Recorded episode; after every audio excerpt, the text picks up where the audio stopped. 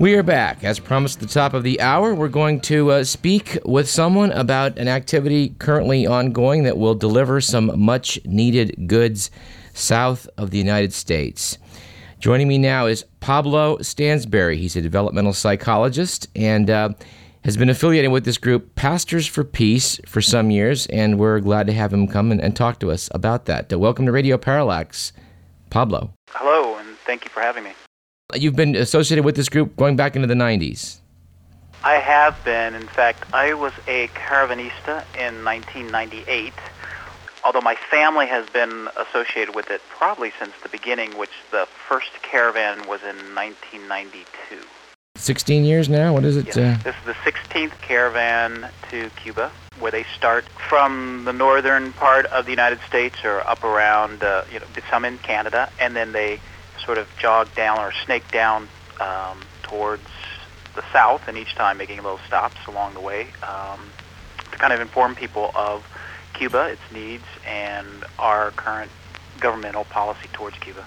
So, as an actual caravan physically travels across the U.S., you're gathering items along the way. That's right.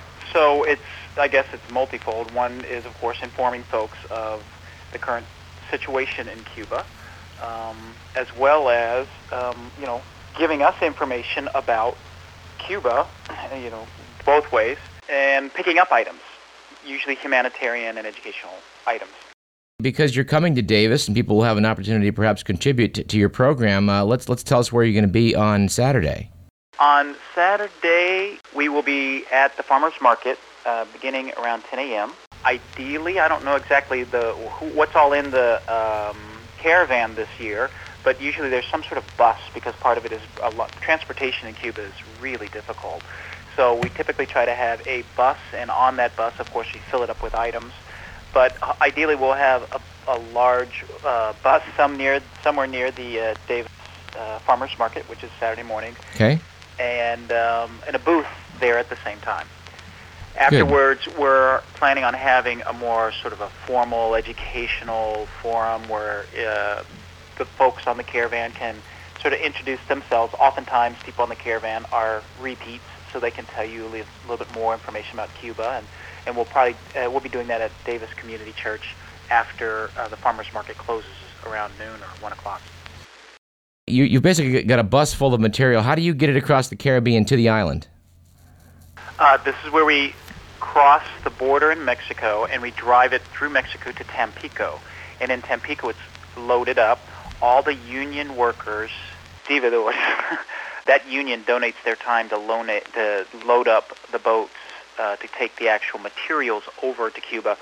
The caravanistas fly over. I wanted to have you come on Radio Parallax and talk a little bit about this, and, and we should, at this juncture, uh, thanks uh, Franz Senecal for uh, for sending me an email about about what you're up to. Let's talk, Pablo, a bit about why this is so necessary. I think people realize that uh, you know Cuba probably lacks uh, some of the amenities that we have in the U.S., but I um, I don't think people realize how much worse off it is than say countries in, in Central America that we don't even think of as particularly uh, well off, maybe Honduras, El Salvador, Nicaragua. It seems to me that uh, uh, things are much worse in Cuba. Can you talk about that? The situation in Cuba, because of the bloqueo, uh, the, the uh, sanctions against uh, any trade with Cuba, not only can the United States not go there, but if you have a filled up ship coming from Germany or China, if you are porting in at Miami, as you'd probably want to come across or wherever, and you want to drop some things off to go to the United States, you cannot go directly to Cuba. You actually have to go to another country before you go there.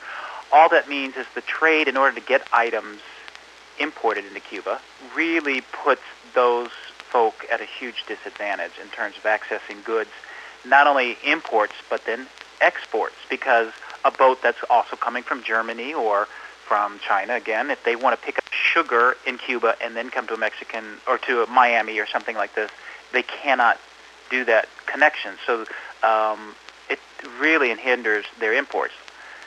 That economic limitation affects that country dramatically to the point where um, they are on rations, food rations, folks are limited to, I believe it's about two kilograms of chicken per person per month, two kilograms of beef per person per month. It's seven eggs per person per month, and there's rations of amount of rice and beans and things like this. regardless of age, regardless of race, regardless of all these other items, it's you know that's the egalitarian piece of it. But it really, I'm surprised at how these people um, survive. A friend of mine went down there, took uh, quite a few medications. He was a physician and said that um, people are just crying out for Advil. They, they, they were having a hard time getting even Advil and aspirin, even some of the most basic medicines. I presume you're taking quite a bit of those down. Yes, we take things like that. Um, how to make antibiotics. The most, the simplest items are of help to uh, the Cuban people due to this blockade and the travel ban that we, this, you know, our administration, or not just this administration, but our government has had for quite some time. Um, this year, the focus is actually on providing uh, objects for special needs, um, anything from crutches to Advil or anything that would be defined by special needs. So, would it be possible if we have physicians, nurses, medical people here in Davis? Uh, would it be possible that if they came down to the farmers market, they could maybe provide some of these uh, these needed items? Absolutely. Um, any type of assistance would be uh, phenomenal. Um, you can stop by our booth, or if you wanted to, you know, to connect up with us and make that connection, or even just to, we'll be there. We'll have a visual presence. You can even drop off items um, for us at that time. Um, I can give you our contact information too if you're wanting to. Yeah, what, what is what the website and things? What are, what are those? Well, the main website for Pastors for Peace is actually it is a sort of a subsidiary of the Interreligious Foundation for Community Organization. It's called IFCO. So if you were to do www.ifconews.org, that's I-F-C-O-N-E-W-S dot org, you will find um, uh, you know a radio a button for you to click on for pastors for peace, and actually will you know you can put in what state uh, you're in. We're here in California, and it will put up. You can identify exactly uh, where we'll be all through California, um, beyond Davis. In Davis, our point of contact has been Curtis Duran, and his email is cjduran at yahoo.com. C J D U R A N D at yahoo.com. Pablo, in, in, preparing for this interview, you, and you and I spoke uh, previously, and, and you brought up something I wanted to bring up again for our listeners in that uh, this is a humanitarian gesture, that there isn't necessarily any support of the Cuban political system involved in any of this, and that you're simply trying to, uh, t- to help a country that's sort of caught in the political crossfire. Is that, is that all fair statements? That's exactly right. Um, it is uh, about taking the items down, uh, humanitarian educational um, materials down to the folks in Cuba. You're not allowed to do that without a license uh, as a part of our current administration, our, our current governmental policy. This particular organization, because it's religious-based, says if you're taking humanitarian and educational materials down to any people that are oppressed and hungry, um, why would you need to get a license? Is about taking items to help children and young families. Yes, we should just mention in passing that uh, travel, while travel to Cuba is not specifically prohibited by the government, uh, it's technically illegal to spend dollars there. That's the way they get around it. they will say it is a Treasury Department rule, um, and they will stop folks if they have anything in their passport indicating they've gone to Cuba. They will stop folks from uh, to find out exactly where they purchased any items. That's right. And and you guys have actually been very much just just just basically flying right into the teeth of that. Yeah. Um, again, we're taking education humanitarian aid down right. there, and it's it's but we inform the border guards that this is what we're going to be doing, and we don't have a license. So there is somewhat of it's a, we're taking it down there, and it's also challenging our government to actually look at itself and what and how we interface with our neighbors. In essence, you know, Cuba is only 90 miles away from us.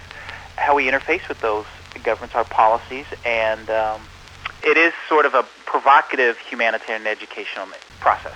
Well, I, I, absolutely support you support you in doing it, uh, Pablo Stansbury. Thanks so much for talking to us about this, the Friendship Caravan to Cuba, sponsored by Pastors for Peace, and people can actually uh, can help this uh, this effort by coming down to the farmers market then on, on Saturday.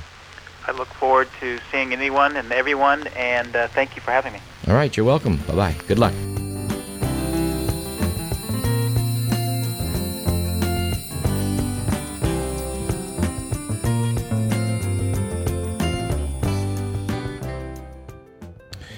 We would like uh, to note a related news story uh, from the island of Cuba. Uh, as reported in The Economist magazine last week, the Castro brothers are at it again. Fidel and Raul have decided that the limited reforms that were um, were offered, in, at least in terms of being able to provide food, restaurants, there was sort of a limited amount of private enterprise um, in Cuba in the wake of the um, collapse of the Soviet Union, basically. They were in some desperate straits. They were getting supported to the tune of a million dollars a day by the old USSR. Um, to make ends meet, they decided to let people offer tourists uh, meals in their own home. They decided to let the Cuban populace um, uh, make sandwiches and make pizza and make uh, you know various uh, items for lunch and sell those to other people. Of course, in the Marxist communist state of Cuba, this had always been verboten. Unfortunately, uh, they're now swinging the pendulum back toward that. They've basically let everybody know that this is going to be phased out in a lot of areas, and the government plans to to, to, supply everybody with uh, uh their equivalent of a cafeteria food. To that, all I can say is, as if things aren't tough enough in Cuba as it is. We've um, talked about this issue several times in the show. I'm sure we will do so again. I just feel very, uh, very, very bad for the people living on that island, stuck between between uh, George Bush and Fidel Castro. Bush with the embargo, and Castro with his ham-fisted economic management. Uh, I, I, I, just uh, hope that um, you know the, a lot of needed goods can be brought down with this caravan, and that we can see some reforms in the future that will allow us to, to resume trade uh, in a more normal fashion. Many efforts to do this are always thwarted by conservative Republicans playing Florida politics with the anti Castro Cuban community, which is very powerful in the Sunshine State. Anyway, let's take a short break. You're listening to KDVS 90.3 FM, Davis, Sacramento. This is Radio Parallax and I'm Douglas Everett.